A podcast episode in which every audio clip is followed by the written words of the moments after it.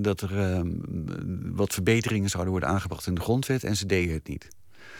En daar uh, werden een aantal mensen uit de elite toch wel steeds kwaaier over. Ten meer omdat het economisch zo slecht ging... dat ze in de grondwet eigenlijk geregeld wouden zien... dat ze daar toch veel meer over te zeggen zouden gaan krijgen in het parlement. De koningen hielden dat allemaal af. De, de ontstemming groeide en groeide. En op dat moment breekt er in 1848 in uh, Parijs een revolutie uit. En die slaat over naar allerlei andere steden, eigenlijk in heel Europa. Breekt de pleuris los. En dan zie je dus dat uh, koning Willem II bezorgd wordt.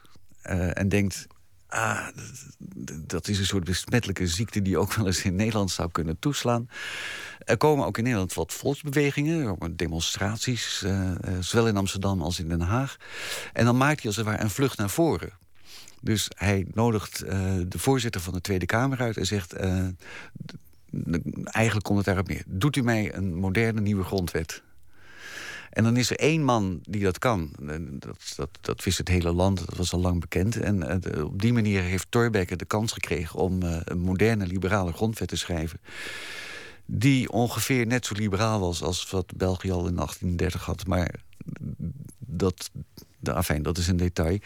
Hoe dat ook zij, Nederland heeft zijn grondwet te danken aan internationale ontwikkelingen. Want anders had Thorbecke nooit een kans gehad. Thorbecke had ook gelijk een probleem, want... Uh, die liberale grondwet uh, moest gaan functioneren op het moment dat de liberalen zelf nog geen overtuigende machtsfactor in het parlement waren. Dus je krijgt een, een beetje de, de rare situatie dat je een liberale grondwet hebt die van alles en nog wat voorschrijft en suggereert en wil en doet. Terwijl de, de machtspositie van de liberalen in de Tweede Kamer uh, nog heel zwak was. En pas geleidelijk aan zou gaan groeien dan kun je zeggen: oké, het is een Europese tendens. En, en die komt ook in Nederland tot uitdrukking. Dat geldt ook voor de opkomst van uh, politieke partijen later in de 19e eeuw. Ja. Voor uh, de hele beweging van de jaren 60 of voor het populisme nu. Ja. Maar dan kun je toch in ieder geval nog zeggen dat, dat het op zijn eigen manier gebeurt in Nederland. En dat dat te maken heeft met nou ja, dat de figuur van Thorbecke er was. Of later de figuur van Pim Fortuyn. Of, of dat er toevalligheden bestaan in Nederland. Heeft Nederland daardoor niet uiteindelijk toch nog wel zijn eigen vaderlandse geschiedenis? Uh, jawel, omdat uh, grote ontwikkelingen. Nou, laat ik het zo zeggen. Uh, ontwikkelingen worden altijd gedragen door personen. Het is niet zo dat, dat er een soort abstractie uh, door het land heen vliegt. Uh, er moeten altijd mensen zijn die, uh, die dat ook vinden of daar tegen zijn, of et, et, cetera. Dus vroeger of later komt er dan wel iemand die, die iets gaat doen. dus er zitten wel wat tempoversnellingen of vertragingen in, maar in grote lijnen volgt Nederland wat er überhaupt in de wereld gebeurt. Dus als Abraham Kuyper niet uh, een politieke partij had opgericht, dan had iemand anders het uiteindelijk wel gedaan, want zo is het in alle landen gegaan. Ja, zo simpel ligt het eigenlijk. Uh, in Engeland hadden ze al uh, een, jaar of 20, 30 eerder partijen. In Duitsland hadden ze, ze in de jaren 60 begonnen. En in Nederland zitten ze in de jaren 70 aan partijen te, te knutselen. Dus ja, ehm, het is ontzettend uh, interessant te zien uh, met hoeveel moeite Abraham Kuyper een partij opricht. Hij heeft daar ongeveer tien jaar over gedaan. Uh, en je kan, je kan je daar heel erg op toespitsen en zeggen: oh, wat, wat, wat knap en wat, wat intelligent en wat energiek. En nog een paar van dat soort adjectiva kan je verzinnen. Desondanks, als je iets meer afstand neemt, dan zie je ja. Het is een verschijnsel wat je in heel het uh, continent uh, en trouwens ook in de Verenigde Staten ziet gebeuren. Dus vroeger of later zou het in dat ook zijn uh, gekomen. En zo bijzonder is het dus allemaal niet. Dus als Pim Fortuyn er niet was geweest of er geen zin in had gehad of had gedacht, nou ja, laat mij maar columns schrijven, dan was iemand anders de, de stichter van, van een populistische volksbeweging in Nederland geworden. Henk Westbroek, Jan Nagel, noem maar wat. Je, zou zelfs kunnen uh, zeggen dat, uh, dat er natuurlijk wel wat eerder uh, aanzetten waren tot rechtspopulisme in heel Europa. Denk aan wat er in de jaren 50 gebeurde in Frankrijk met de hele Poujade-beweging. Ook dat was een, een rechtspopulistische beweging... die bijvoorbeeld in Nederland zijn weerklank vond in Koekoek. Koekoek had een tijdje geprobeerd in de politiek te komen met zijn boerenpartij. Dat was allemaal niet zo goed gelukt. Dankzij Poujade heeft hij gedacht... ik ga het nog eens één keer echt proberen. En heeft in de jaren 60 een zeker succes gehad. Niet vergeten dat de boerenpartij in de jaren 60... net zoveel zetels in de Tweede Kamer had als D66. De geschiedenisboekjes gaan altijd over D66, omdat dat een fatsoenlijke partij is. Maar Koekoek had minstens zoveel succes. In de jaren 60 zie je dus eigenlijk al de eerste verschijnselen van het populisme. Het populisme is niet iets wat met fortuin uh, opnieuw is uitgevonden. Uh, zoals het ook niet een typisch Nederlands verschijnsel is, maar een internationaal verschijnsel. Je ziet populistische bewegingen eigenlijk al, uh, al heel lang en in heel Europa en ook in de Verenigde Staten dan zijn er een aantal dingen waarvan altijd wordt gezegd dat ze wel uniek Nederlands zijn. Eén klassieker is natuurlijk de, de verzuiling. Ja. Uh, in dit boek rekent u eigenlijk ook een beetje af met die, met die verzuiling. Dat dat zo uniek Nederlands is. Ja, ik heb wel eens voorgesteld om überhaupt de term verzuiling af te schaffen. Maar dat had heel weinig succes. um, kijk, ik wil natuurlijk niet ontkennen dat er zoiets is als verzuiling. Uh, alleen, uh, we zijn denk ik, uh, buitengewoon onduidelijk over wat het eigenlijk is. En ik heb eerlijk gezegd vrij simpel de vraag gesteld... Uh, vertelt u mij eens, uh, geachte collega's, um, hoeveel zuilen zijn er? En dan krijg je de meest diverse antwoorden. En sommigen zeggen ook heel eerlijk, ik zou het niet weten. Bijvoorbeeld, uh, is er een protestantse zuil? Als je kijkt naar... Dat is een hobby van protestanten om zich op te splitsen. dus om nou bijvoorbeeld de antirevolutionaire en de christelijk historische... en de, de ChristenUnie en de voorlopers daarvan bij elkaar te vegen tot één partij. Terwijl ze net met ontzettend veel ruzie en moeite uit elkaar zijn gegaan. Dat is een beetje lastig. Uh, is de CPN, de communisten, is dat, zijn dat, is dat een zuil? De humanisten, is dat een zuil? Fijn, als je dit soort vragen gaat stellen... dan, uh, dan blijkt al vrij snel dat uh, men het geheel oneens wordt... over uh, hoeveel zuilen er zijn. En als je niet weet hoeveel zuilen er zijn... dan is het ook een beetje lastig om over verzuiling te praten. Dus daarmee valt ook een uniek Nederlands verschijnsel weg? Nou ja, daar zijn we niet nog, zo bijzonder. Nog één, nou ja, nog, nog één kwestie is... er wordt altijd gedaan alsof geheel Nederland totaal verzuild was. En als je kijkt naar de dagbladen, de oplagen van dagbladen in de jaren 50 en 60 van de vorige eeuw, dan zie je dat meer dan de helft van de oplagen eh, gevuld wordt door niet verzuilde kranten. Ook de Afro-radio werd altijd beter beluisterd, las ik in het boek. Ja, het uh, is onmiskenbaar waar. Dus uh, die verzuiling had niet dat, dat uh, totale karakter... wat er vaak aan wordt toegeschreven. Terwijl dat dan vaak het beslissende criterium was... om te zeggen, dat is wel heel uniek Nederlands. In alle landen zie je verzuilingsverschijnselen. In België en in Frankrijk en in Duitsland en in Engeland zelfs. En om dan toch iets heel specifieks Nederlands naar boven te halen... zegt men, ja, oké, okay, eh, het kan dan wel overal zitten... maar in Nederland gaat het toch wel heel ver en heel diep... en is het heel breed en et cetera. En dat wou dus uh, krachtig relativeren. Is Nederland een saai land daarmee? Ja, gelukkig wel. Kijk, het grote voordeel van saaie landen is... Uh, dat het voor de, voor de bevolking... Uh, uh, prettig is, omdat daarmee uh, het leven in zekere zin voorspelbaar is. Alles gaat zijn gangetje, alles gaat uh, zoals je verwacht en zoals, in zekere zin zelfs zoals je hoopt. Dus wat dat betreft is Nederland niet geteisterd door allerlei ongein en hoge pieken en lage dalen en wat iets meer zij. Dus voor gewone mensen is een zekere saaiheid buitengewoon prettig. Alleen voor intellectuelen is het saai. En intellectuelen klagen dan ook voortdurend dat Nederland een saai land is. En uh, daar hebben ze gelijk in. Maar, uh, en dat moet je ook allemaal uh, zorgvuldig te harte nemen, maar niet altijd helemaal serieus nemen. Misschien is dat saaien in, in bepaalde opzichten ook wel iets uniek Nederlands, omdat het zoeken naar consensus wel echt een, een onderscheidend criterium van Nederland lijkt. Een, een karaktereigenschap die de Fransen of de Engelsen veel minder lijken te hebben. Ja, maar dat is een klein beetje Kijk, dat is altijd het lastige van dit soort uh, vergelijkende opmerkingen. Hè? Dus uh, wat je doet als je Nederland met een groot land als Duitsland of Frankrijk of Engeland vergelijkt, dan is het toch een beetje het verhaal van de muis en de olifant. Nederland moet je eigenlijk vooral vergelijken met andere kleine landen. Nederland is een, echt een klein land. Dat moet je heel goed beseffen. En uh, daar is uh, in de internationale literatuur al van oudsher over gespeculeerd wat de voor- en nadelen zijn van een klein land. Dat gaat dus niet speciaal over Nederland, maar dat heeft uh, te maken met het feit dat het een klein land is. Nou, wat is het punt van een klein land? Dat is dat het altijd moet uitkijken, niet door de grote broers in de omgeving te worden opgeslokt of onder een zeker regime te worden gebracht. Dat betekent dat je als klein land er eigenlijk voor moet zorgen dat je het niet al te gek maakt met je onderlinge verschillen van mening. Want dat, dat gaat ten koste van je zeggingskracht. Dat gaat ten koste van je zeggingskracht. Het maakt je zwak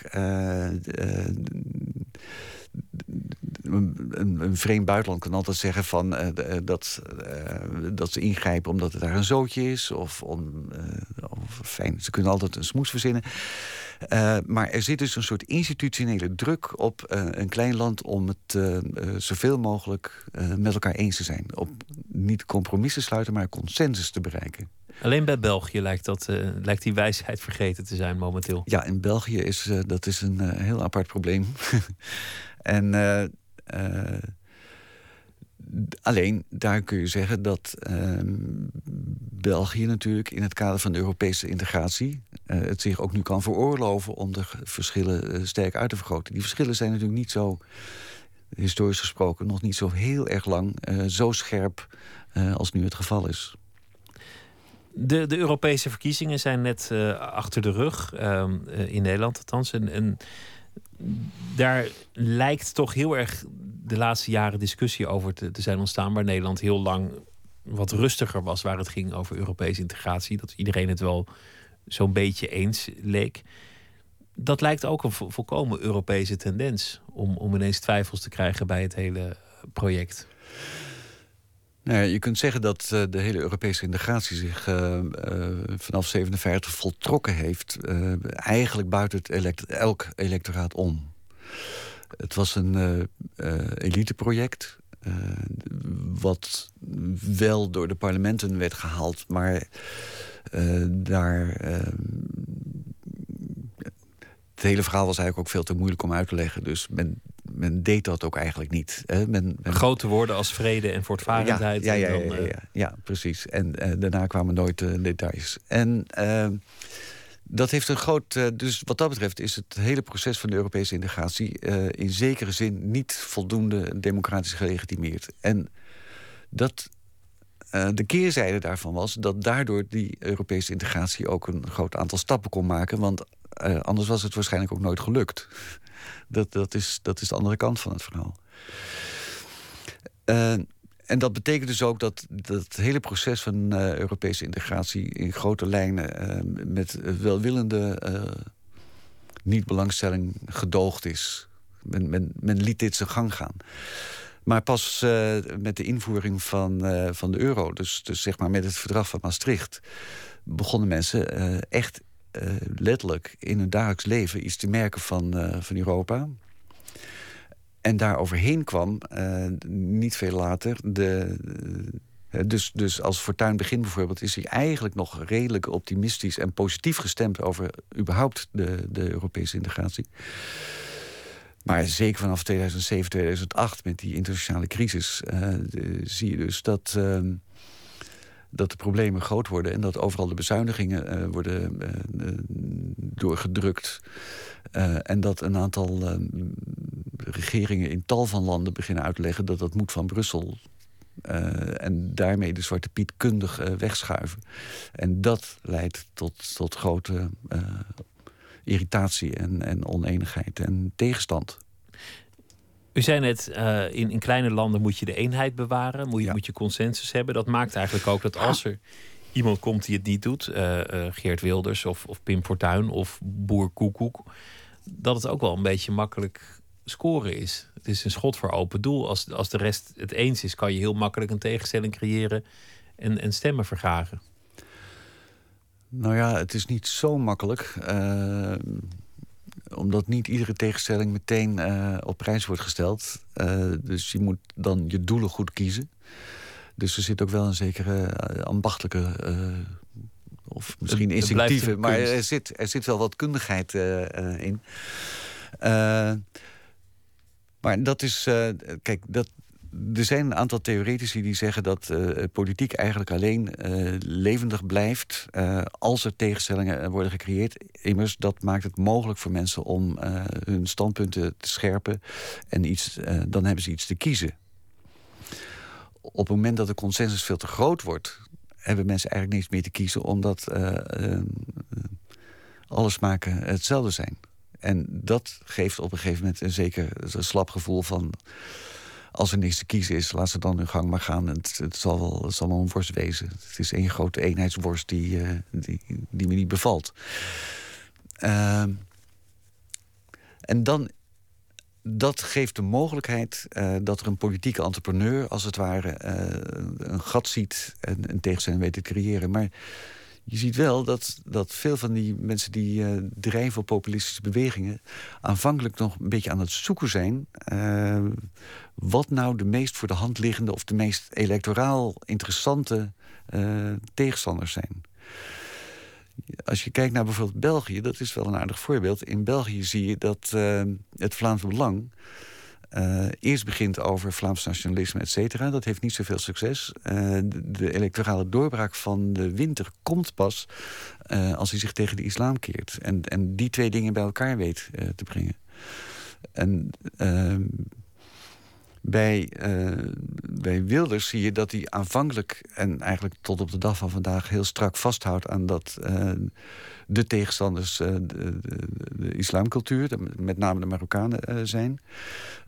Maar verbindt daar ook nu langzaam maar zeker toch een soort SP-achtig verhaal aan...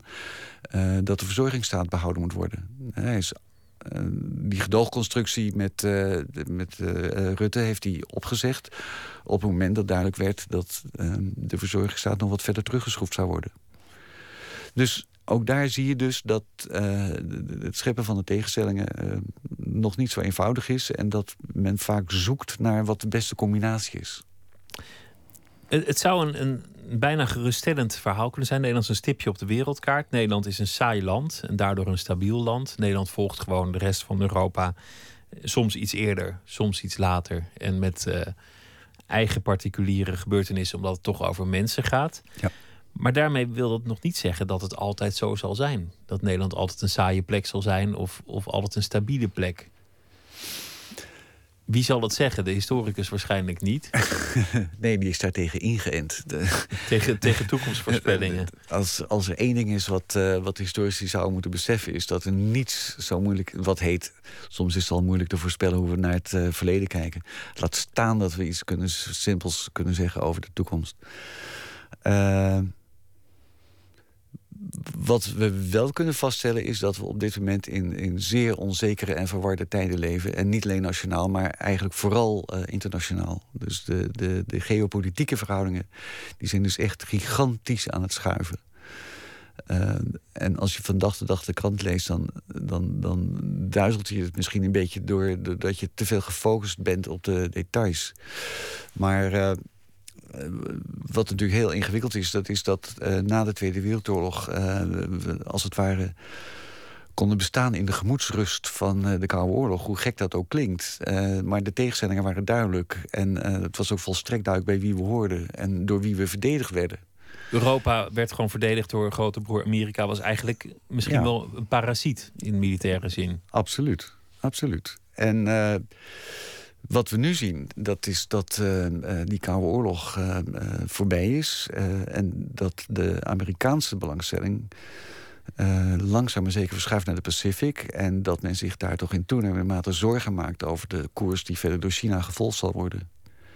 En dat betekent dus ook dat de aandacht van de Verenigde Staten voor Europa kleiner zal worden.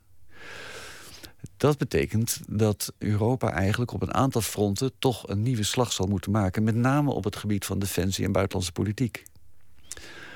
Uh, gegeven het huidige niveau van euroscepsis uh, is het zeer onzeker uh, of dat zal gaan lukken. Terwijl het eigenlijk aan alle grenzen van, van de Europese Unie op dit moment onrustig is. Oekraïne, ja. Noord-Afrika. Nou ja, de Balkan is het net weer wat rustiger dan. Uh, maar de, de, nou laten, we, laten, we, niet vergeten dat uh, Joegoslavië pas tot rust gebracht is door Amerikaans ingrijpen, niet door Europees ingrijpen. En laten we ook niet vergeten dat de zaak daar nog allerminst heel erg stabiel is. Dus de, de risico's in een aantal landen om Europa heen, die zijn nog steeds levensgroot aanwezig. Dan wel uh, liggen huizenhoog te wachten op uh, een duidelijk signaal van dat Europa weet wat ze daarmee zouden willen, welke verhouding ze daarmee zouden willen treden. Toen ik uh, in de jaren negentig uh, geschiedenis studeerde, toen, toen hadden ze het altijd over de, over de jaren zestig. En de, de docenten vertelden wat een mooie tijd dat moet, moest geweest zijn. de, de studenten die, die vonden dat wel interessant, omdat ze graag naar Jimi Hendrix luisterden en, en naar, de, naar de Beatles. Nu lees ik ineens, niet in dit boek, maar in het vorige boek, The Roaring Nineties. En wat een, wat een mooie tijd dat was. Ik vroeg me af, is eigenlijk ook je opvatting verandert als historicus. Als je zo lang in het vak zit en zo lang toch de actuele geschiedenis volgt, ben je, op een aantal punten radicaal van mening veranderd of van inzicht? Uh, ja, in zekere zin is het uh, laatste boek uh, een, een, poging geweest om over mijn eigen schaduw heen te stappen. Kijk, ik vond de jaren zestig ook echt leuk. En alleen uh, heel geleidelijk aan ben ik me gaan realiseren... dat er in de jaren zestig een ontzettende hoeveelheid uh, lawaai en herrie is geschopt. En dat was hartstikke leuk. Maar het heeft heel erg weinig opgeleverd uiteindelijk. En uh, dat is iets wat ik nou ja, dat heeft echt moeite gekost om dat te realiseren. Is dat, is dat waar? Want de, de samenleving is toch een stuk vrijer geworden, democratischer, uh, misstanden in de psychiatrie of de verhouding tussen arts en patiënt. Noem, maar dat soort dingen die wat verder van de politiek af liggen. Daar is toch wel veel veranderd. Uh, er zijn. Uh, ja, maar dat wil dus zeggen dat het vooral een uh, culturele revolutie is geweest. Dus, dus in gedrag hebben we, zijn we wel wat veranderd. Het is, ja, je kan zeggen we zijn vrijer geworden. Je kan ook zeggen uh, iedere aandacht voor gezag uh, is, is weggevallen met alle nadelen van dien. Ik bedoel, daar wordt nog zeer verschillend over gedacht. Nee, wat me vooral is opgevallen is dat het politiek zo ontzettend weinig heeft opgeleverd. Dus eigenlijk geen nieuwe gedachten. Achteraf gesproken kun je zeggen dat in de jaren 60 alle oude debatten uit de periode zeg maar 1890 herhaald zijn. Uh, dus zowel het anarchisme als het marxisme, als de sociaaldemocratie, als het feminisme. Uh, al die debatten uh, die in 1890 zijn gevoerd, werden als het ware in de jaren 60 van de vorige eeuw herhaald. En daar werd niet heel erg veel nieuws aan toegevoegd. En het enige nieuwe wat in de jaren 60 opnieuw achteraf naar voren is gekomen op ideologisch of politiek-theoretisch gebied, dat is de groene gedachte. Dus GroenLinks is wat dat betreft eigenlijk het enige nieuwe. En de jaren negentig, daar kijken we nu ook met een zekere verwondering op terug. Op, op de paarse jaren. Terwijl toen iedereen het wel best leek te vinden en eigenlijk er wel gelukkig mee was. Ja, wat achteraf uh, valt te signaleren is dat het uh, in de jaren negentig natuurlijk economisch heel erg goed ging. Dus dat, dat stemt optimistisch en tevreden. Uh, tegelijkertijd ehm, zie je dat daar een hele klassieke tegenstelling tussen sociaaldemocratie en liberalisme werd opgeheven in die coalitie. Uh, en dat dat misschien een brug te ver was, omdat daardoor uh, de consensus een te zwaar uh, gewicht kreeg. En bovendien in die periode het neoliberalisme nogal toesloeg. Dus de gedachte dat het socialisme als het ware dichterbij te brengen viel langs de liberale weg. En dat wil zeggen langs de markt. Uh, wat uiteindelijk afbreuk doet aan het idee dat mensen in hun gemeenschap, vooral langs politieke weg, moeten zeggen hoe ze het hebben willen. Een stipje, ons stipje op de wereldkaart uh, heet het boek. Uh, Pieter Roy, hartelijk dank en veel succes met wat je verder gaat doen. Een, een goede relativerende gedachte en misschien ook aanleiding om wat meer te kijken naar Europese ontwikkelingen en niet alleen maar naar wat er in ons eigen land gebeurt. Hartelijk dank. Dit uh, was het eerste uur van Nooit meer slapen. En zometeen gaan we verder met het tweede uur. Daarin onder andere muzikaal advies van Adse de Vriese, onze muziekjournalist. En we gaan het hebben over uh, de film van Thomas Kaan over 18-jarige van nu. En u krijgt ook nog een verhaal van uh, de schrijver Rudy Rotier, genomineerd voor de Bob de Nijl-prijs. Graag tot zometeen.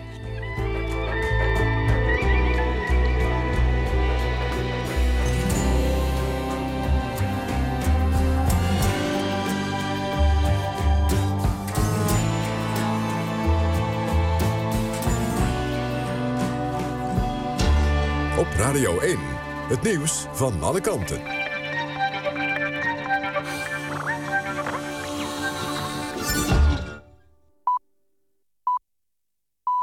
1 uur, Dielke Teertstra met het NOS-journaal.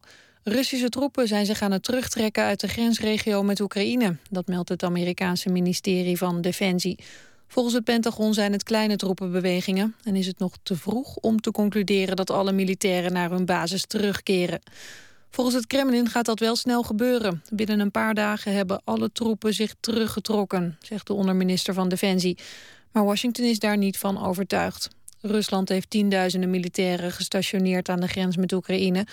Als zij zich terugtrekken vermindert dat de spanning in het gebied. Zondag worden in Oekraïne presidentsverkiezingen gehouden. President Obama heeft Julian Castro benoemd tot minister van Volkshuisvesting. De 39-jarige Castro is van Mexicaanse komaf. Hij wordt gezien als politiek talent. Binnen de Democratische Partij wordt hij gezien als mogelijke kandidaat voor het vicepresidentschap bij de verkiezingen in 2016. Hij is nu nog burgemeester van de stad San Antonio in Texas. Als de Senaat de benoeming goedkeurt, wordt Castro een van de hoogste regeringsfunctionarissen van Latijns-Amerikaanse komaf. In Mali hebben Tuareg-rebellen een voorstel voor een staakt het vuren geaccepteerd van de Afrikaanse Unie en de Verenigde Naties. De voorzitter van de Afrikaanse Unie en de Nederlandse oud-minister Koenders, die de VN-vredesmissie leidt, waren naar de noordelijke stad Kidal afgereisd om te onderhandelen. Vorige week braken gevechten uit tussen het leger en de rebellen in Kidal. De Tuareg-rebellen doden toen zeker acht burgers. Bij een optreden van de Nederlandse boyband Be Brave in de Melkweg in Amsterdam zijn zo'n 30 meisjes flauwgevallen. Volgens de politie kwam dit door te weinig eten, te weinig drinken, de temperatuur in de zaal en de opwinding. Opgeroepen ambulances waren niet nodig. De meisjes kwamen weer bij toen ze naar buiten werden gebracht.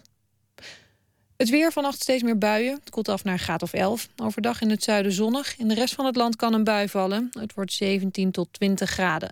Zondag volop zon, bij smiddags maximaal 23 graden. Tot zover het NOS-journaal. Dan is er nog verkeersinformatie van de ANWB. A15 Rotterdam richting Europort. Tussen Rotterdam-IJsselmonde en knooppunt Vaanplein 2 kilometer door wegwerkzaamheden. En de A58 Vlissingen richting Bergen op Zoom. Tussen knooppunt De Poel en de Vlakentunnel 6 kilometer. Dat komt ook door wegwerkzaamheden. Dit was de verkeersinformatie. Radio 1. VPRO. Nooit meer slapen.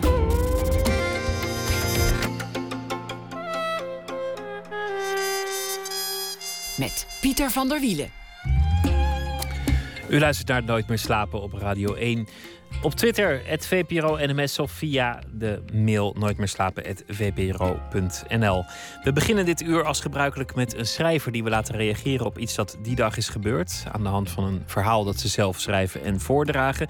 Deze week doen we dat met de genomineerde van de VPRO Bob de Nijlprijs. Die wordt morgen uitgereikt. En dit is de laatste genomineerde die we aan het woord laten, Rudy Rotier.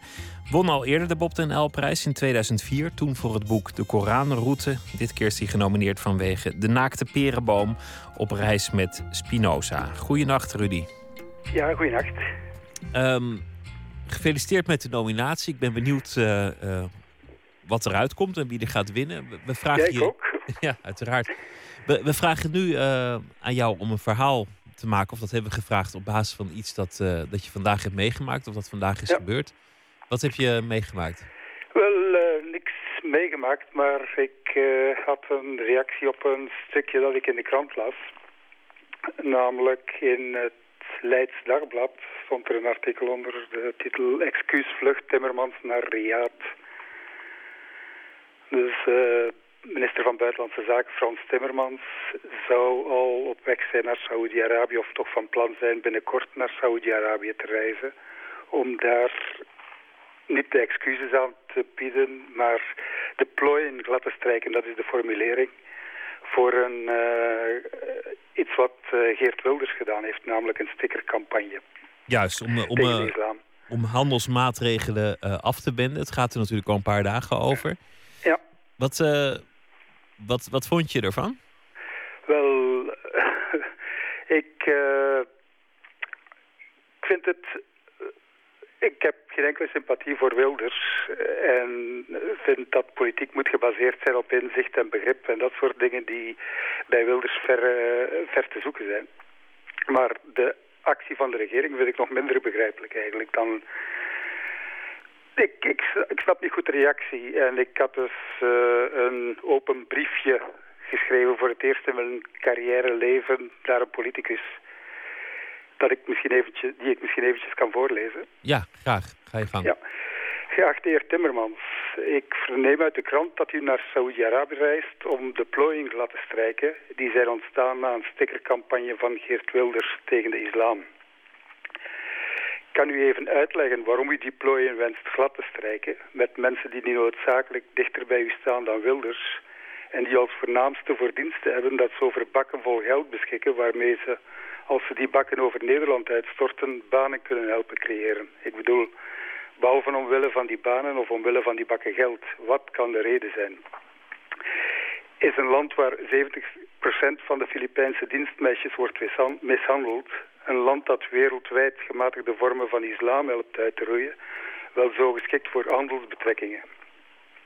Ik kan me niet van de indruk ontdoen dat u gladstrijkend en wel een campagne bent gestart om Wilders ook buiten zijn kernpubliek aan sympathisanten te helpen.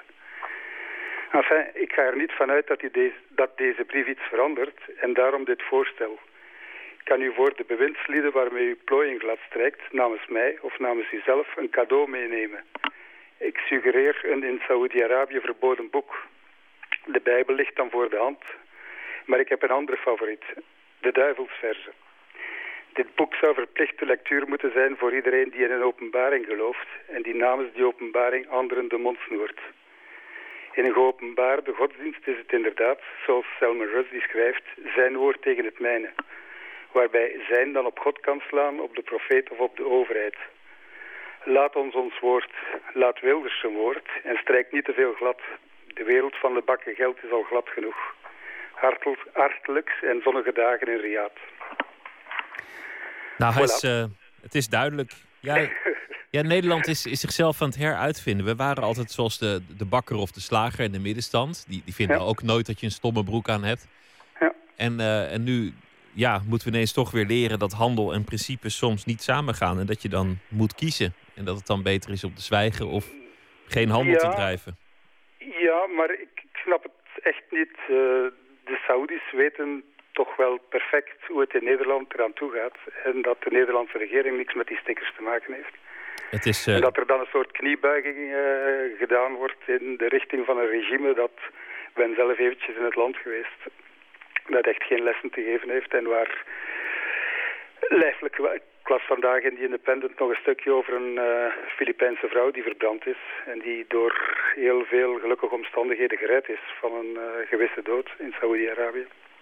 En dat je voor zo'n land excuses gaat uh, verzinnen om plooien te laten strijken, vind ik redelijk onbegrijpelijk. Al zijn er dan koopmansbelangen. Het is duidelijk. Dankjewel, Rudy Rotier. En succes met de Bob den Uyl-prijs. Dankjewel. Bedankt. Dag.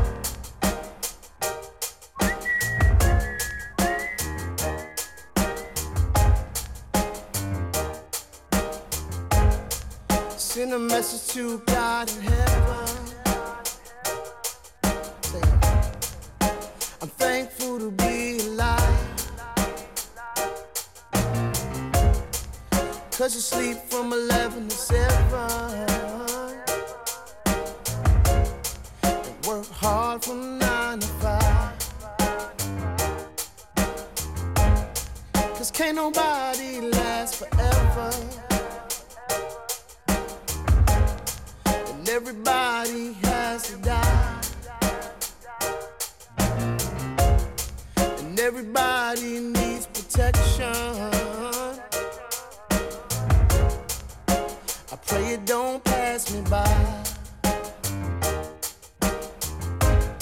Cause everybody needs an angel. And everybody needs a smile. And everybody has an angel,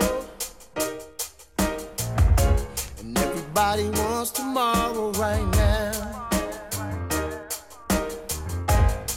So say that happiness will never find you. Until you find yourself. Some say that happiness is all around you. It ain't how you measure your wealth. No, I say it's free to be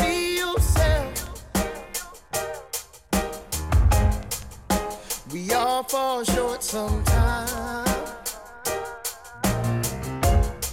It costs nothing. It costs nothing to help sometimes. Cause everybody needs an angel. And everybody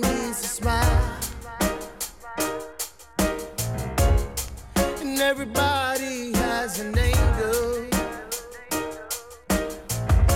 And everybody wants tomorrow right now.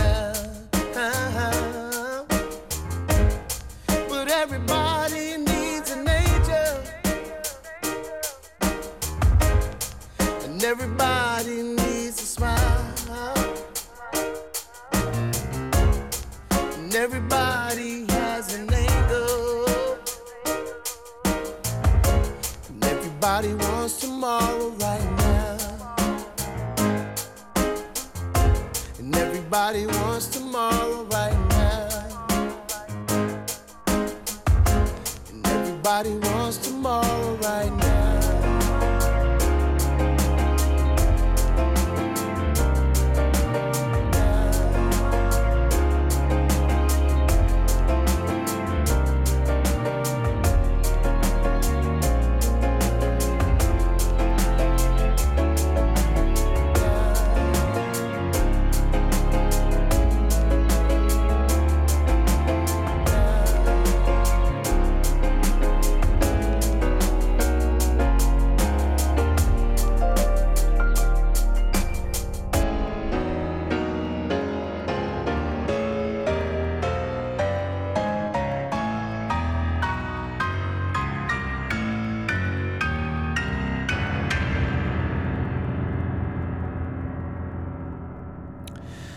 Deze week kwam het eh, nieuwe album uit van The Roots. Sinds kort zijn ze ook dagelijks te zien op de televisie eh, bij de Tonight Show met Jimmy Fallon als eh, huisband.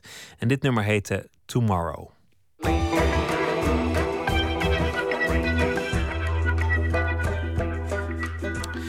Luistert naar de VPRO op Radio 1. Autochtonen of allochtonen, hetero of bi, stadsjongeren of van het platteland afkomstig. Documentairemaker Thomas Kaan bracht een diverse groep jongens bij elkaar. Allemaal van 18 jaar. Stopte ze in een oud huis en filmde ze al daar een hele week. Het resultaat werd Wij zijn 18, een film waarin openhartige gesprekken worden afgewisseld met spelletjes en gewoon gefeest.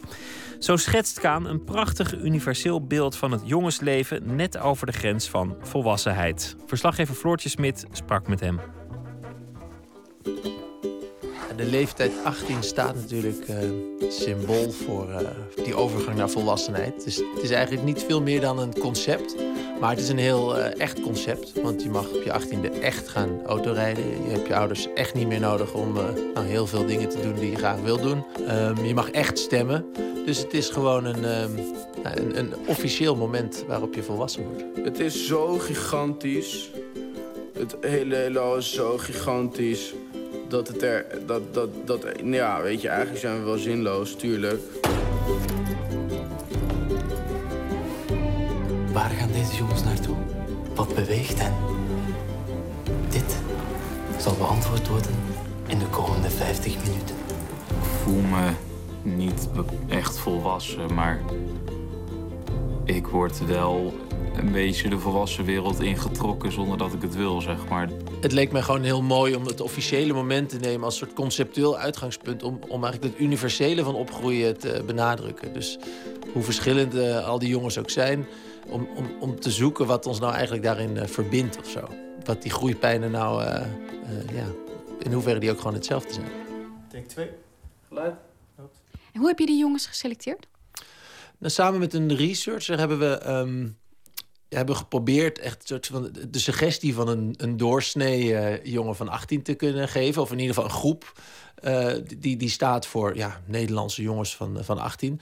Tegelijkertijd hebben we natuurlijk in die zoektocht heel erg moeten waken voor een gemiddelde of voor een, voor een soort echte doorsnee. Want een gemiddelde en een doorsnee, dat is documentair gezien natuurlijk totaal oninteressant. We hebben dus altijd ook gezocht naar de, de, de Holden Caulfield, de hoofdpersoon uit Catcher in the Rye die wel degelijk iets te vertellen hebben. Dus in hun gewoonheid moesten ze heel uitgesproken zijn.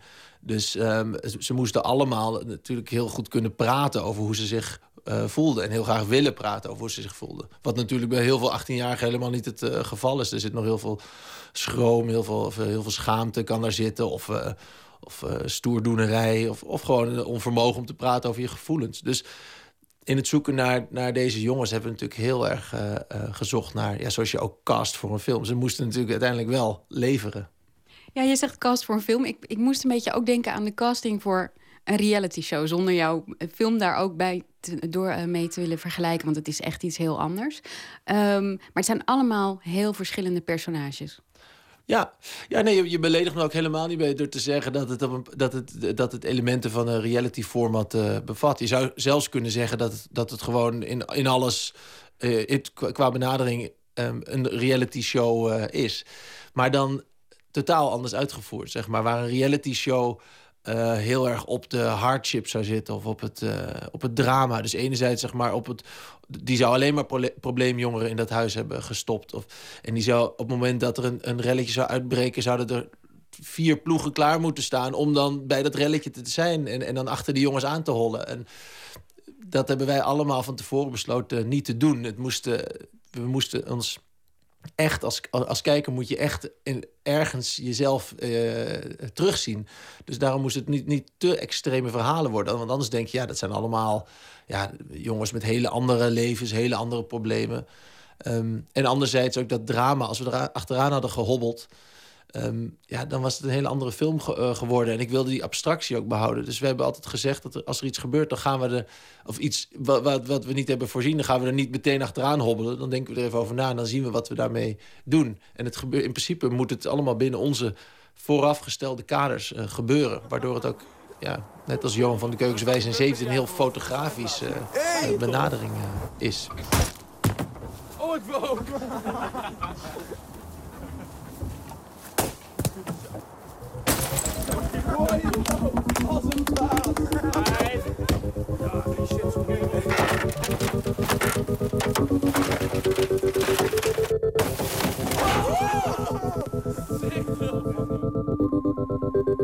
Ik denk dat uh, ouder worden heel erg te maken heeft met minder jezelf willen bewijzen aan anderen en meer bezig zijn met dingen voor jezelf te bewijzen. Je hebt, ook niet, je hebt ook niet in een huis gegooid en gewoon maar afgewacht wat er gebeurt. En nog even een vraag tussendoor. Mocht alles stuk in het huis? Het was een oud verlaten hotel, wat, al, wat te koop stond, maar al die jaren niet verkocht werd. Het, er was al heel veel kapot, dus in principe mocht, uh, mocht alles wat nog kapot kon, mocht ook kapot, ja. Want in hoeverre heb jij ze verder nog gestuurd met, met gebeurtenissen? Ze gaan bijvoorbeeld kamperen, ik neem aan dat dat jouw idee was. Ja, nou, het is in die zin was de aanpak heel erg een uh, ja, soort van waar, waar documentaire en fictie elkaar raken. Want ik had, ik had heel veel dingen echt gescript van tevoren. Ik had een, een, een draaischema gemaakt waarin we zeiden... we gaan dan kamperen, dan gaan we dat vuur doen... dan, gaan we, dan wordt er geworsteld, dan, uh, dan komt er een auto, dan, mogen ze in rijden. Die auto mag ook kapot, die auto moet ook kapot. Er komen op een gegeven moment meisjes bij. Er, moet, er komt natuurlijk uh, alcohol in de man. Dus al die dingen waren elementen die wij van, van buiten naar, in, in dat hotel brachten... of op dat terrein... Um, dus dat waren allemaal dingen die wij, wij uh, manipuleerden en uh, waar wij uh, um, ook een zegje in hadden. En daarna liet je het gaan. Was je dan niet bang voor bijvoorbeeld excessen met alcohol of drugs? Ik bedoel, je bent toch, ze zijn misschien 18, maar je bent wel nog gedeeltelijk verantwoordelijk voor wat ze doen. Ja, ik voelde me zeker ook daar verantwoordelijk voor. En, en als het echt te bond zou worden, dan, dan zouden we zijn gestopt natuurlijk. Maar ik zocht natuurlijk eigenlijk naar het normale van dat excess. Ik bedoel, het feit dat als ik in, in, in, eh, weet ik veel, in Edam of in het centrum van Amsterdam was gaan filmen in het weekend, dan, had je, dan kan je precies de dingen, dezelfde dingen zien. Sterker nog, daar, daar gaan die excessen wel over de schreven. En dan komt de ME-bus uh, uh, er op een gegeven moment bij. Dus wat ik eigenlijk wilde laten zien is wat we allemaal weten en kennen. Maar dan op een, op een soort van ja, op een iets abstracter niveau of op een gecontroleerder niveau. Maar daarbij deed ik eigenlijk niks anders dan wanneer ik die jongens in hun eigen discotheek, in hun eigen dorp zou hebben gefilmd. Hoe heb je het, hoe heb je het gefilmd? Want je, eh, ben je echt heel erg fly on the wall? Je hebt een fantastische cameraman. Ja, ja zeker. Die cameraman is, is, uh, is, speelt hier een hele grote uh, rol in. Omdat de manier waarop we het wilden stileren. Dus die keuze uh, om niet ergens achteraan te hobbelen als er drama gebeurt, die klinkt heel simpel. Of je zou hem zelfs je zou hem zelfs op een bepaalde manier als lui kunnen interpreteren. Hè? Dus dat je gewoon niet opstaat op het moment dat er eh, achter je iets gebeurt. Maar dat is feitelijk heel erg uh, moeilijk als, uh, als maker. Zeker als documentairemaker. Omdat het, dat het inhoudt dat je, je keuzes zo streng zijn... dat je ook heel veel, heel veel mist. Maar doordat je dat doet, is dat wat je hebt... is allemaal van een, van een hele hoge kwaliteit. En heb, daar heb je echt een hele goede cameraman voor nodig... om je daarbij te, te helpen. Om dat perspectief ook te handhaven. En niet te zeggen eh, weet je, dat hij niet zwicht voor je op het moment dat je zegt... Laten we toch even dat doen of toch dat. Of het feit dat je dat huis nooit ziet van de buitenkant. Dat zijn van die dingen die je als kijker niet echt zal opvallen. Maar dat zorgt er wel voor dat, dat die plek een soort abstractie behoudt. Waardoor je... Uh, ja, waardoor het ook echt wel staat voor iets meer. Op het moment dat we dat huis hadden laten zien, één keer, daar ben ik van overtuigd. Dan was het dus wel veel meer zo'n reality format geweest. En op, en op het moment dat, dat dat was geweest, dan had je ook weer allemaal dingen gemist die een reality format hoort te hebben. Dus die strenge keuzes, die, die waren heel belangrijk. En heb ik mijn cameraman echt heel erg mee nodig gehad, ja. Wat meiden volgens mij wat, wat meiden aantrekkelijk vinden aan jongens. Uh is op eerste oogomslag natuurlijk uh, de spieren, de schouders, denk ik vooral. Maar ze kijken, ze kijken dan weer heel snel naar het innerlijk. En als je lief bent en, en, en aardig, dan, dan vinden ze je vaker aantrekkelijker. Als je je super macho gaat gedragen, dan doe je alleen maar stoer. Zoals jij uh, over dit project praat, je, je, klinkt een beetje als een soort puppet master. Degene die aan de touwtjes trekt. Um, die jongens van 18 hadden die daar zin in en, en doorzagen die dat? Um, ja, ja, die jongens van 18 die, die doorzagen het ook omdat ik nooit een geheim heb gemaakt van het gegeven dat ik, ik de puppet master ben. Ik bedoel, als, als regisseur ben je dat natuurlijk altijd. Hè? Ik heb ook bij een eerdere film ooit gehad, een documentaire, een jeugddocumentaire over. Uh, ook een coming-of-age verhaal van twee vriendjes... waarvan de een naar de middelbare school gaat en de ander blijft achter. Daar, daar kwam toen uh, kritiek op dat, dat daar ook al veel in geanceneerd was. Ik had bepaalde scènes had ik, uh, ja, die had ik geanceneerd. Want uh, dat gebeurde niet echt op dat moment, maar ik heb het nog een keer laten plaatsvinden. Nu is dit voor heel veel makers is dat een open deur. Dat doe je heel vaak. Want op het moment dat je daar staat te filmen met je ploeg... Ja, dan moet het gebeuren. Je kan niet altijd alleen maar daar staan te wachten... tot het moment dat het gebeurt. Uh, sowieso de keuze voor je onderwerp um, is al hè, wie je gaat filmen. Dat is natuurlijk al heel subjectief. Dus je bent altijd de puppet master. Dus wat ik nu heb geprobeerd met deze film... en dat was op een bepaalde manier voor mij ook heel erg een experiment... binnen dat documentaire genre...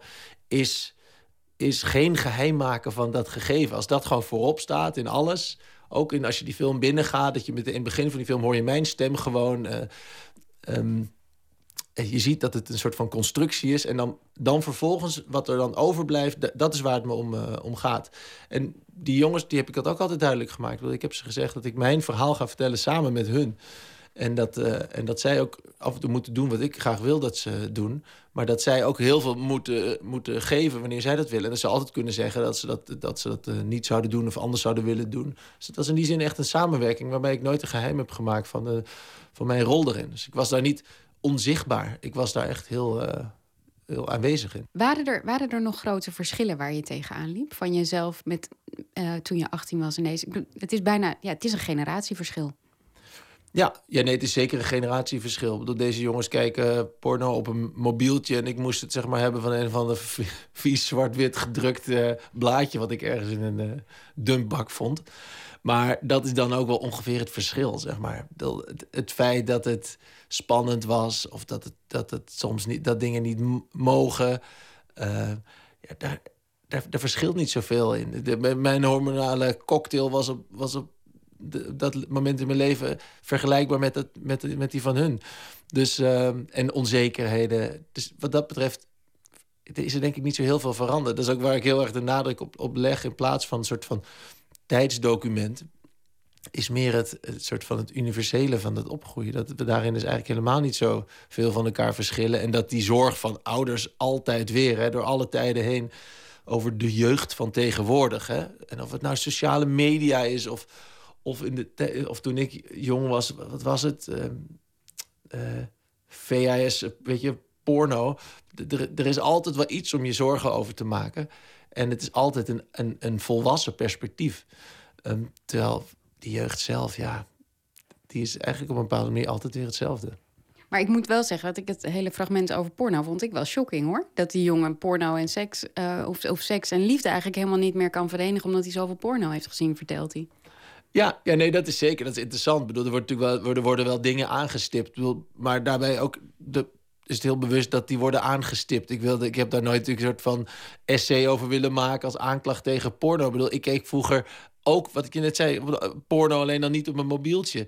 En uh, mijn vader, die, had, weet je, die, die deed dat weer op een andere manier. En we zijn allemaal daarmee, die, die soort van die grenzen zoek je op. En je wordt, je wordt door dat soort dingen aangetrokken. En die verwarring tussen seksualiteit en liefde is natuurlijk ook van alle tijden. Dat is ook niet echt nieuw. Het enige is dat het nu een nieuw jasje heeft... en dat, dat deze jongen het weer vertelt in de context van een computerscherm... en, en, een, en een knop waarop hij moet drukken. Waar die, weet je, ben je 18...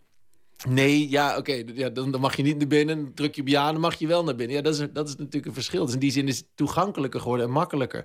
Maar dat zijn natuurlijk ook nog...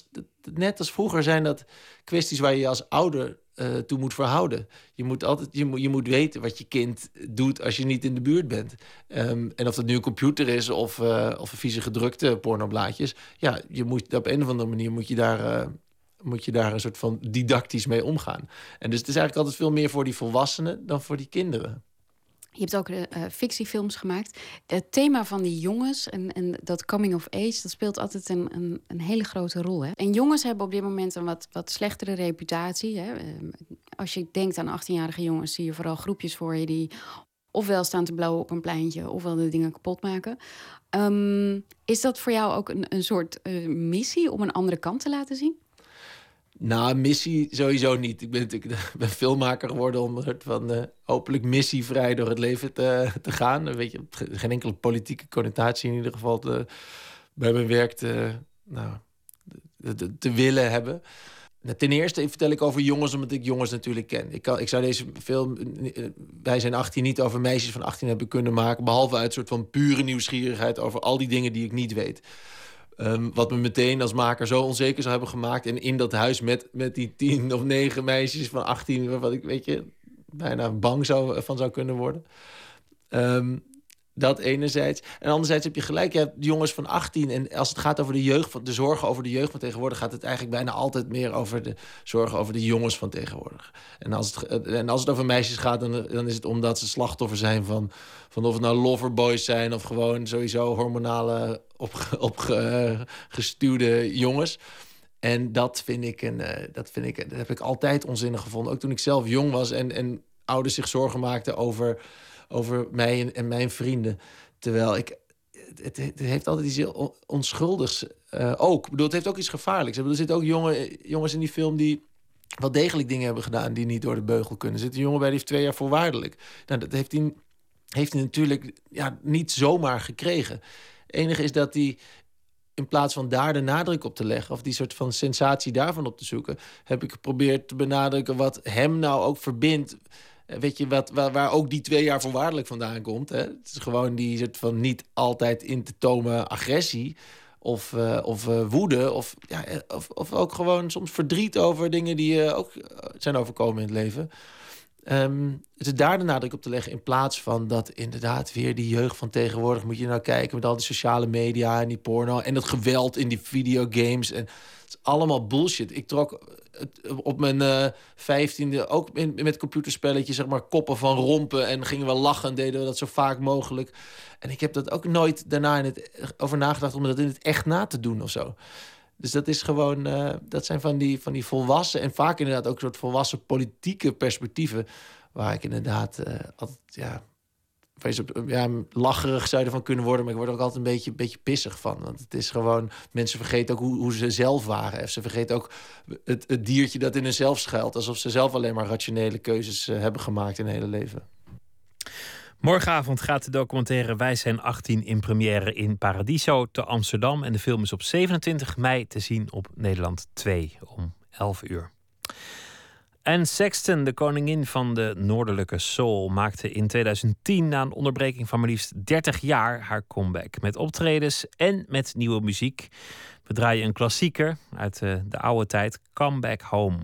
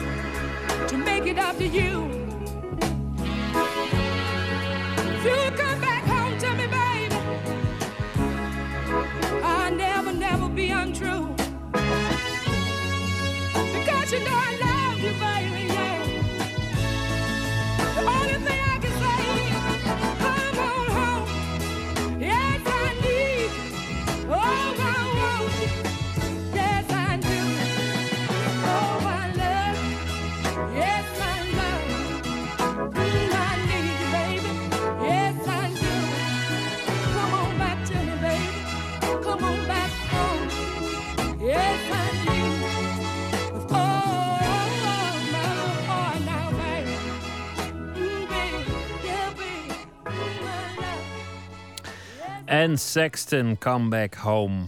Uit uh, de oude doos was dat. Nooit meer slapen.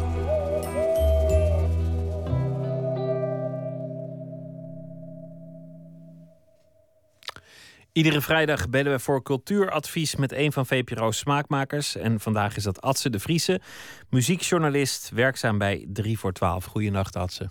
Elke vrijdag krijgt u in Nooit meer slapen cultuuradvies van een van VPRO's smaakmakers. Vannacht Adse de Vriese, muziekjournalist, werkzaam bij 3 voor 12. Goedenacht Adse. Hey.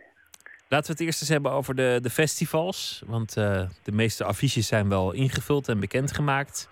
En uh, de eerste festivals gaan al beginnen. Pinkpop als eerste over twee weken. Ja.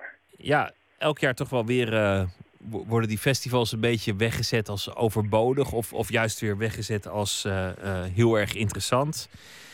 Wat, uh, wat zou je over dit jaar zeggen bij Pinkpop? Ze hebben wel weer een beetje wind in de rug, lijkt het. Ja, zeker. Echt uh, ook op een ongelofelijke manier eigenlijk wel. Pinkpop heeft het de laatste jaren soms best wel moeilijk gehad. Heel wisselende line-ups. En dit jaar uh, valt alles toch ineens op zijn plek. Dat heeft alles te maken, denk ik, met het feit dat ze heel erg inzitten op grote namen. Ze moeten in ieder geval drie grote klappers hebben en de rest van het programma volgt daar dan achteraan. En nu, zeker omdat ze nu, nu de Rolling Stones hebben binnengehaald... wat natuurlijk gewoon een legendarisch grote naam is... valt het ineens allemaal heel erg op zijn plek. De Rolling Stones en ook Metallica. Dat is inmiddels ook wel een uh, gigantisch grote naam natuurlijk. Zeker, ja.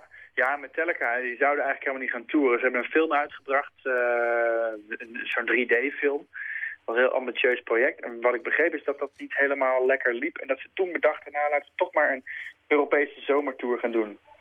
En daar heeft uh, Pinkpop meteen op uh, ingehaakt. Ze hadden niet echt iets voorhanden om, om te boeken. Ze hadden Pearl Jam, maar dat ging niet door omdat een van de kinderen van Pearl Jam leden eindexamen deed. Toen werd die tour uitgesteld.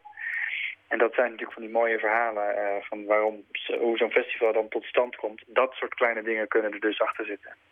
Het is ook wel moeilijk geworden. De tarieven zijn heel hoog, de concurrentie is gigantisch. En je bent natuurlijk gebonden aan een relatief kort moment het moet maar net passen in het schema van alle bands. Zeker, ja, ja, ja. Het komt echt heel erg nauw. Uh, ik heb me ook laten uitleggen door iemand van Mojo. Het bedrijf Mojo boekt eigenlijk uh, Pinkpop. Uh, dat, het, dat, dat komt echt op een paar weken aan. Bijvoorbeeld het festival Glastonbury. Dat speelt, dat is zeg maar de derde, vierde week van, van juni. Dat is in Engeland. Dat is een gigantisch belangrijk festival. Daar wil eigenlijk iedereen spelen. En dat trekt gewoon heel veel bands aan. En als je net te ver daarvan af zit, dan mis je dat. En als je er heel dichtbij zit, dan zijn er heel veel bands juist die dan op tour zijn... en dan dus ook één of twee weken ervoor of daarna ook bij jou kunnen spelen. Dat is enorm belangrijk. En er zijn heel veel festivals die, die bestaan één jaar of twee jaar... en dan hoor je er niks meer van. Dat, dat, maar is wel een concurrentie voor de langer bestaande festivals natuurlijk. Ja, zeker. Nou, het is wel, het is wel spannend hoor. Je ziet inderdaad soms festivals komen en gaan... Je hebt in, in, juni in Nederland heb je nu weer een nieuw festival. Dat heet uh, Down the Rabbit Hole. Dat is uh, van de makers van Lowlands. En zo wordt het ook heel erg neergezet. Van, we, zijn, we willen eigenlijk op termijn een soort Lowlands worden. Dat is natuurlijk een festival waar 55.000 mensen op afkomen. Nou, de eerste editie van Down the Rabbit Hole, daar wordt heel erg naar gekeken. Hoe gaat het uitpakken? Hoeveel mensen komen er op af? Op af? Wat voor line-up kunnen ze daar neerzetten? Wat voor bands kunnen er spelen? En uh, ja, daar wordt toch, wel, uh, toch ook wel een hoop van verwacht. En kennelijk, laten we wel wezen, mensen blijven gewoon naar die festivals toe gaan. Er is nog steeds kennelijk rek in. Het is wel een verschillend publiek. Ik kan, ik kan me voorstellen dat de Rolling Stones een ander publiek trekken dan het standaard festival uh, publiek van, van jongeren met tentjes die daar ook een paar dagen blijven hangen. Misschien dat dit toch meer gewoon traditioneel concertpubliek zijn die voor een dagje op en neer gaan. Wat weet jij daarvan? Dat zou kunnen hoor. Eh, bijvoorbeeld, maar bijvoorbeeld de Rolling Stones hebben eigenlijk nooit festivals gedaan. Dat is toch een ander slag artiesten. En, maar de Stones hebben vorig jaar Glastonbury gedaan. Dat grote festival in Engeland, waar ik het net al over had. Uh, eigenlijk ook een beetje in navolging van Bruce Springsteen, die ook nooit festivals deed en toch een beetje in een dip zat in Europa en toen een keer toch festivals heeft gedaan. En dat deed hem heel erg goed, want je bereikt dan natuurlijk een heel ander publiek. Mensen die nooit een kaartje voor je zouden kopen en ineens achterkomen dat jij waanzinnig goed bent. En de Stones gaan dus nu allerlei festivals doen. Maar bij Pinkpop houden ze er wel rekening mee dat de mensen een drie dagen kaart hebben gekocht... omdat de dagkaarten al heel snel uitverkocht waren... en die helemaal niet drie dagen gaan komen. Dus ze hebben echt al aangegeven... de, de, de campingcapaciteit is verlaagd. Juist omdat ze rekening mee houden dat er echt Stones-fans zijn... die gewoon ja, niet drie dagen willen komen. Wat gaan de verrassingen worden op uh, bijvoorbeeld Pinkpop? Wat zijn de bands die, die nog niet zo bekend zijn als de Rolling Stones, maar van wie je toch veel verwacht? Nou, ik denk uh, de, de, grote underdog headliner, om het zo maar even te noemen, is de Arcade Fire bij, uh, bij Pinkpop. Dat is een band die moet nu in de schaduw van Metallica spelen. En die, die, gaan, ja, die zijn echt, hebben de ambitie om de grootste band ter wereld te worden. Is de grootste alternatieve band ter wereld van het moment. En op dezelfde dag, helemaal aan het begin van de dag, staat een uh, jongen die heet Jet Rebel. Dat is een hele boeiende jongen, een Nederlandse gast. Hij is uh, jong, ik denk dat hij 23, 24 is. En die gaat uh, heel erg snel nu omhoog. Terwijl er, is nog niet eens een debuutalbum van hem. Ik ben vandaag bij hem geweest. Het is een hele rare, aparte jongen, maar op een, op een positieve manier. Een hele onrustige gast. Hij speelt alles zelf in. En hij vertelde me ook vandaag dat hij ja, ook een soort personages heeft. Hij zei dat hij andere kleren aantrekt als hij de drums moet inspelen... dan wanneer hij de gitaren in moet spelen. Dan voelt hij zich gewoon anders. En daar, alsof hij bij wijze van spreken uit verschillende registers in zijn eigen karakter tapt... om dan uh, alles bij elkaar, die sound te creëren die hij wil maken. Eh, echt een bijzondere jongen die, die gewoon heel erg in de lift zit. Hij moet openen op de laatste dag van uh, Pinkpop. Maar ik denk wel dat er echt veel mensen zijn die daar toch naar uitkijken. Ik zag hem bij De Wereld Draait Door met, een, met zijn versie van het nummer van Prince, Purple Rain. Ja. En dat maakte wel indruk, moet ik zeggen. Ja, nou ja, Prince is, is hij, wordt dan, hij zei vandaag tegen mij, ja, dan doe je een keer Prince bij De Wereld Draait Door en dan noemt iedereen je de nieuwe Prince. Maar dat uiteindelijk is dat maar één van de honderd artiesten die mij beïnvloed hebben. Hij had het over uh, Hall Oates, hij had het over Foreigner, veel dingen uit de jaren 70 en 80. Hij, heeft ook, hij houdt ook echt van dingen die veel mensen tegenwoordig als fout bestempelen, zullen we maar zeggen. En hij gooit dat weer door elkaar met dingen die dan weer heel erg credible en, en rauw en rocken, rockend zijn. En het is uh, wat dat betreft wel een onwijs uh, ja, eigenwijze jongen die volgens mij zichzelf ook nog heel erg moet uitvinden. Ik denk niet dat hij, er al, dat hij er echt al is en dat hij er misschien nog helemaal niet uit is waar hij nou eigenlijk heen wil. Maar ik vind het wel heel spannend om te zien waar dat dan heen gaat. Interessant. Jet Rebel. Adse de Vriese, dankjewel. We gaan luisteren naar een, een nummer van uh, Jet Rebel. Van zijn laatste EP Mars. Het nummer dat we draaien heet Hurt So Nice. Dankjewel. Goeiedag. Yes. Yo. Hoi.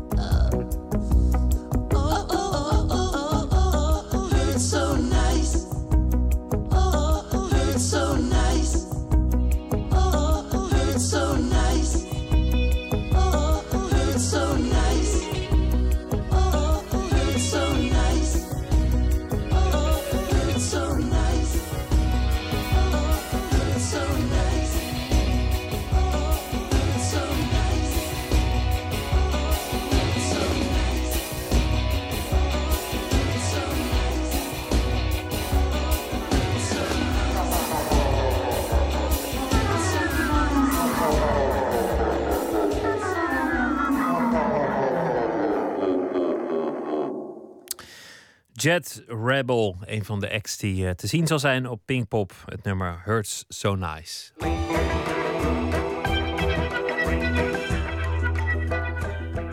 U luistert naar de VPRO op Radio 1. Acteur Stefan de Wallen is bekend van Flodder, van de film Marathon en van heel veel toneelrollen bij het Rood Theater en het Nationaal Toneel.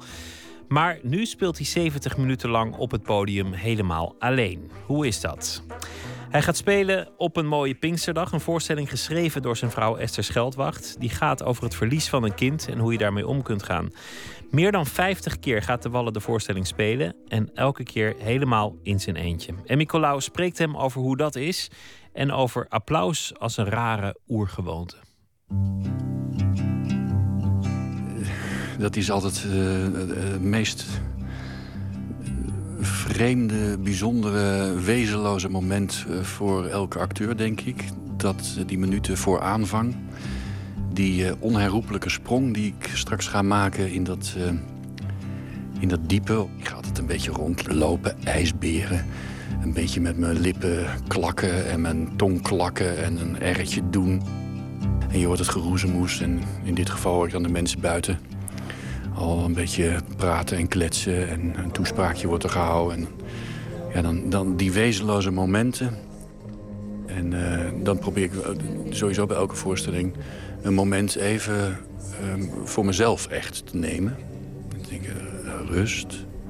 En mezelf in ieder geval ook ja, te concentreren, maar niet overconcentreren. Want dat is het grootste gevaar voor een acteur, juist weer. Als je helemaal gefocust, vreselijk gefocust bent. Maar het een beetje te concentreren op de avond. En mezelf een soort van opdracht te geven. Zoals, ja... Wat was die vandaag? Nou, vandaag geef ik mezelf uh, als opdracht om een uh, asociaal uh, te zijn. En dan bedoel ik niet asociaal in de, in de, vorm van dat ik met, met stoelen ga gooien of scheten ga laten. Maar meer um, dat ik niet dat ik niet ga pleasen. Dat ik niet uh, charmant ga doen voor het publiek. Uh, dat ik niet mooi ga praten. Maar dat ik in het moment blijf. En niet ga denken, oeh, ze vinden het misschien wel niet leuk. Ik ga iets sneller. Esther heeft een heel mooi verhaal geschreven over een man die iets vreselijks heeft meegemaakt. Hij heeft, hij heeft in ieder geval in eerste instantie een hele leuke, veel jongere vrouw ontmoet. daar krijgt hij een kind mee. Uh, hij is super gelukkig en nou, dan gebeurt er iets vreselijks. ze verliezen dat kind en dan... Ja, en over die gebeurtenissen, van voor die gebeurtenis... En, en, en wat er met hem gebeurt en wat er met zijn relatie gebeurt... daar praat hij over met het publiek. Het is niet de bedoeling dat de mensen nou direct terug gaan praten of zo. Dat, dat gebeurt heel af en toe, maar het is, niet, niet, niet, het is wel een monoloog. Hij, hij, dus hij vertelt het wel echt helemaal. Die eerste, eerste confrontatie met het publiek... die zijn altijd het spannendst. Ik ben mijn leven lang blind geweest. Zo dom, zo zonde. Heb je ogen? Kijk je niet op. Uh, correctie, heb ik ogen? Kijk ik niet. Dat heb ik van therapie. Wanneer kijk je mensen dan voor het eerst aan? Al vrijwel meteen eigenlijk.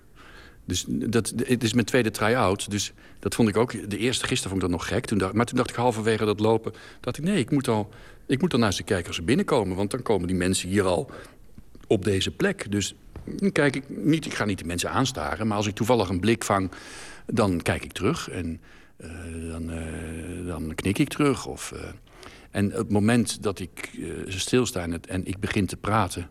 dan kijk ik meteen de mensen aan. Ik vind dat dan heel eng als je mij aankijkt. Dan denk ik, oh shit, waar moet ik kijken? Ja. En uh, hij ziet mij. Hoe ja. is dat voor jou? Nou, dat is ook heel raar. Want dat is natuurlijk tegen alle toneelwetten in. Tenminste, het gebeurt natuurlijk wel vaker. Maar over het algemeen is het zo dat we spreken over de vierde wand. en dat het niet de bedoeling is dat je daar uitklimt. Dat is veilig voor het publiek. Want die kunnen dan veilig naar een, een verhaal kijken... wat er voor ze verteld wordt. En heerlijk. Dat is heerlijk. En dat is ook heel vaak heel heerlijk. En dat is ook voor de acteurs vaak heel veilig en heerlijk. En dan heb je een groot zwart gat... waar je lekker een beetje uh, dat verhaal aan, aan laat zien. Maar ik vind dit ook heel fijn. En ik vind het ook af en toe heel confronterend en heel gek. Want uh, wat je zegt, mensen worden daar uh, soms heel ongemakkelijk van. Mensen gaan wegkijken of mensen gaan net doen of ze slapen. Of uh, ze, ze worden er een beetje geërgerd van. Of ze kijken heel vriendelijk terug. Of ze gaan terugpraten. De, iedereen reageert weer op zijn hele eigen manier. En daar moet ik nu ook, deze try-outs, heel erg aan wennen. Durf jezelf aan te spreken in de eerste persoon. Het is heel menselijk om dat niet te doen. Moet je maar eens op letten. Bijna niemand heeft het over zichzelf in de eerste persoon als het er echt op aankomt. En als het iets, uh, iets moeilijker wordt. Of gevoelig. Ik weet op een gegeven moment wel wie waar zit. En ik weet ook dan, denk ik, ah, daar zit er een die haakt een beetje af. Die ga ik nu weer eens even aankijken. En daar zit er een, uh, die is de hele tijd uh, zo op mij gericht. Die kan ik wel eventjes laten. En dus ik, daar, daar, daar gaandeweg de avond leer je ook een beetje je pappenheimers kennen, om maar zo te zeggen. En dan, ja, dan, reageer ik daar een beetje op. En probeer ik de mensen natuurlijk op mijn manier, zonder te pleasen, zonder uh, op een verkeerde manier naar hen toe te komen, maar toch bij dat verhaal te trekken door ze, ja, door ze aan te spreken of, uh, of door hun aandacht te vangen op een of andere manier. Ja. Ik, ik, ik, ga jullie iets vertellen over, over vogels. Ja, sorry, daar heb ik gewoon zin in. Vroeger, vroeger vond ik een vogel een, een vogel. Of, elke vogel in principe een mus. En dan wist ik natuurlijk wel dat niet elke vogel een mus was, maar uh, dat, daar komen dan verder niet zoveel schelen. Je wordt niet gehinderd door collega's, om maar zo te zeggen. Zo ik bedoel ik heel positief, hè? maar ik bedoel, je, hebt dus echt, je kan echt je eigen ritme be bepalen. En ik ben echt verantwoordelijk voor de avond, helemaal zelf. Dus ik kan ook niemand anders de schuld geven als er iets minder gaat of misgaat. Of... Dus dat is heel overzichtelijk. Dat is natuurlijk ook wel maar in je eentje. Maar dat vind ik nu, omdat ik dat natuurlijk niet vaak doe... vind ik dat wel een hele leuke en interessante uitdaging. Is het ook moeilijker spelen? Want je krijgt natuurlijk niks terug. Dus je speelt nou ja, tegen het publiek dan. Maar het publiek doet in feite niks. Nou, maar het publiek doet heel veel. En, en daar, dat, dat is nou juist ook wel weer heel interessant. Ik, speel nu wel veel meer ook met die mensen. Het, het roodbosje. Ja, die kent u misschien allemaal wel. Die hebben een hele hoge frequentie. Die zang, dat is... Ja, ik kan het, zo hoog kan ik het gewoon niet. En dat vind ik ja, ook prachtig. En die, en die zingt dan meestal heel goed zichtbaar vanaf een tak. En ik denk dat daarom dat hij dat ook dat rode borstje heeft ontwikkeld. Omdat hij zich ja, uh, wil laten zien, als het ware. Nou, ik had een, was een heel, heel uh, uh, lief, maar heel verlegen jongetje nou, wat ik nu zeg, lief. Dat weet ik trouwens niet eens, maar ik, dat denk ik wel. Ik was wel lief, ja. Maar ik, ik, was ook heel erg verlegen. En dat, dat was soms extreem. Ik, ik heb op de middelbare school in de, in de brugklas, geloof ik... Een, een, een paar maanden eigenlijk niks gezegd, zo'n beetje. Tot we een bonte avond hadden. En ik, ik een, op een gegeven moment een leraar ging imiteren. En dat was zo'n doorslaand succes. En toen waren ook alle dijken gebroken. Toen was ik vanaf dat moment onhandelbaar. Uh, moest ik na een jaar van school af, omdat ik te lage cijfers had. En ben ik naar een andere middelbare school gegaan. Uh, dus ik ben, in principe ben ik een, een of was ik een verlegen kind. Ik ben nog steeds niet heel... Ja, bij de mensen waar ik me op mijn gemak voel. En ik ben best wel sociaal vaardig geworden in de loop der tijd. Maar ik ben ook nog wel zo regelmatig toch wel verlegen. En, um, ja, en dat had ik als, als kind ook. Maar ik merkte wel heel erg dat spelen of grappen maken... of, of, of, of improviseren, om maar zo te zeggen... dat dat wel een, een mogelijkheid was voor mij om om uh, situaties op te lossen. Of om de angel uit een situatie te halen. Of om mijn ouders minder boos te laten zijn als ze een keer kwaad op me waren. Of, uh, of om uh, vriendjes aan het lachen te krijgen. Of om vriendjes te paaien. Of, dus het was wel mijn manier van, van overleven. Was dat, was dat spelen. Het enige waar ik goed in ben is, is wegrennen. En dat deed ik dan ook. Wegrennen op mijn sportschoenen. En in het begin hoorde ik al door dat nummer in mijn hoofd. Ook al zette ik een iPod met andere muziek op dat nummer, dat, dat kwam me dwars doorheen met een kracht, dat wil ik niet weten. Daarvan wist ik niet dat het bestond. Op een mooie Pinksterdag, als het even kon, liep ik met mijn dochter aan het handje in het parkje te kuieren in de zon. Ja, ik vind het wel een, eh, een, uh, een zwaar uh, ding om te doen. Aan de andere kant krijg ik ook wel natuurlijk wel heel veel warmte en, en um, terug van de mensen die, hè, wat ik net zei over die gesprekken die ik zo achteraf dan heb. Of, maar het is, het is een, een emotionele voorstelling. Dat is het. En het, dat, dat kost uh, natuurlijk. Uh, ik bedoel, het is geen, geen psychische toestand of zo. Ik ben niet. Het is geen een therapeutische sessie of zo die ik met mezelf uitspook. Maar ja, als je dit te licht opvat, vind ik dan doe ik ook geen recht aan, aan de situatie die ik beschrijf.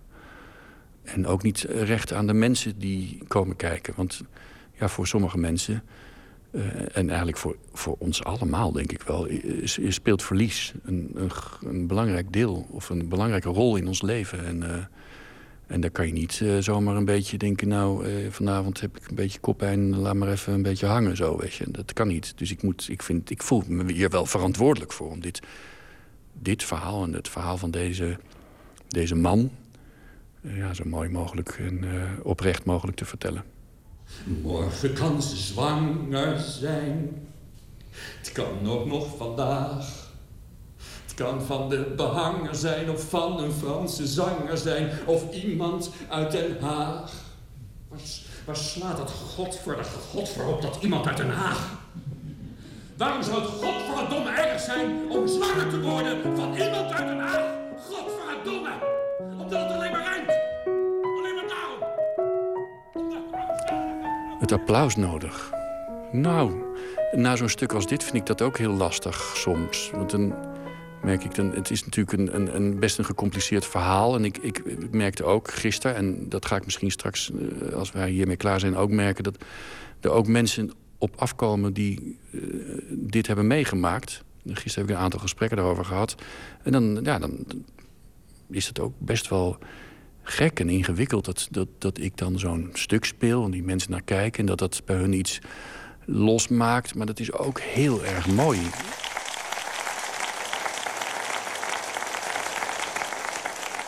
Ik vind het ook een heel raar gebaar als ik ernaar kijk. En dan kijken en dan zie je mensen en die staan dan, of zitten...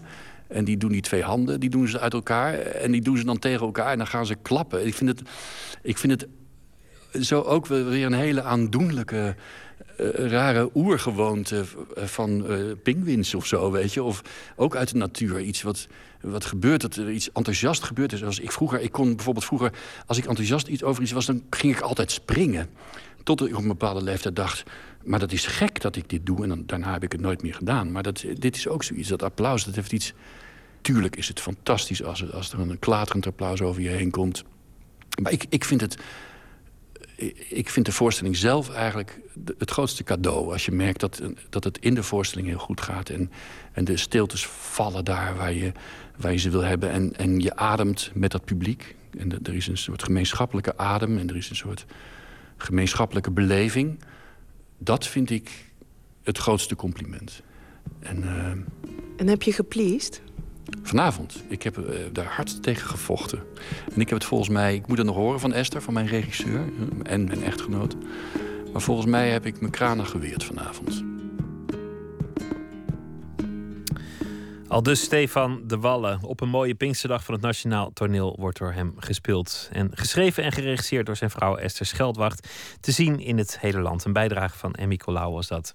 En daarmee zijn we aan het einde gekomen van deze aflevering van Nooit meer slapen. Straks gaat de VPRO verder op Radio 1 met het programma Woord.nl. Frank Jochemsen, welkom. Waar, waar, gaat het over? Over ja, wonderen. ja, wonderen. Ja, ja uh, we dachten we gaan eens uh, gewoon eens eventjes uh, wat wonderen bij elkaar vegen. Er is bijvoorbeeld in 1959 in Wormer opeens een gat ontstaan. Heb je er wel eens van gehoord? Het gat van Wormer. Het gat van Wormer.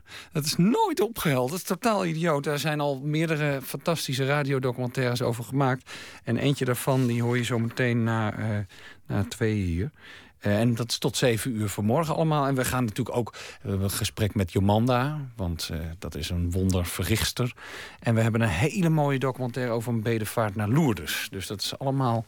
Allemaal wonderen. wonderen. Geloof, geloof jij in wonderen?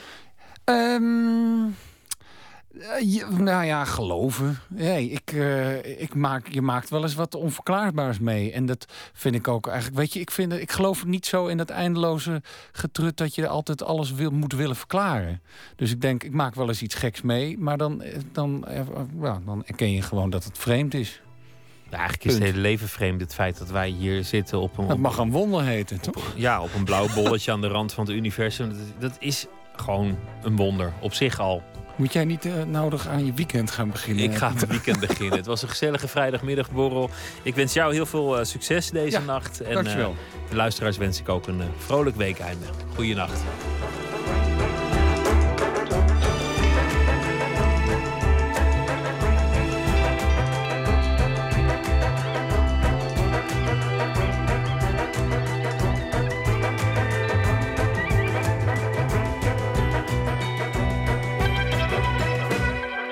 Radio 1.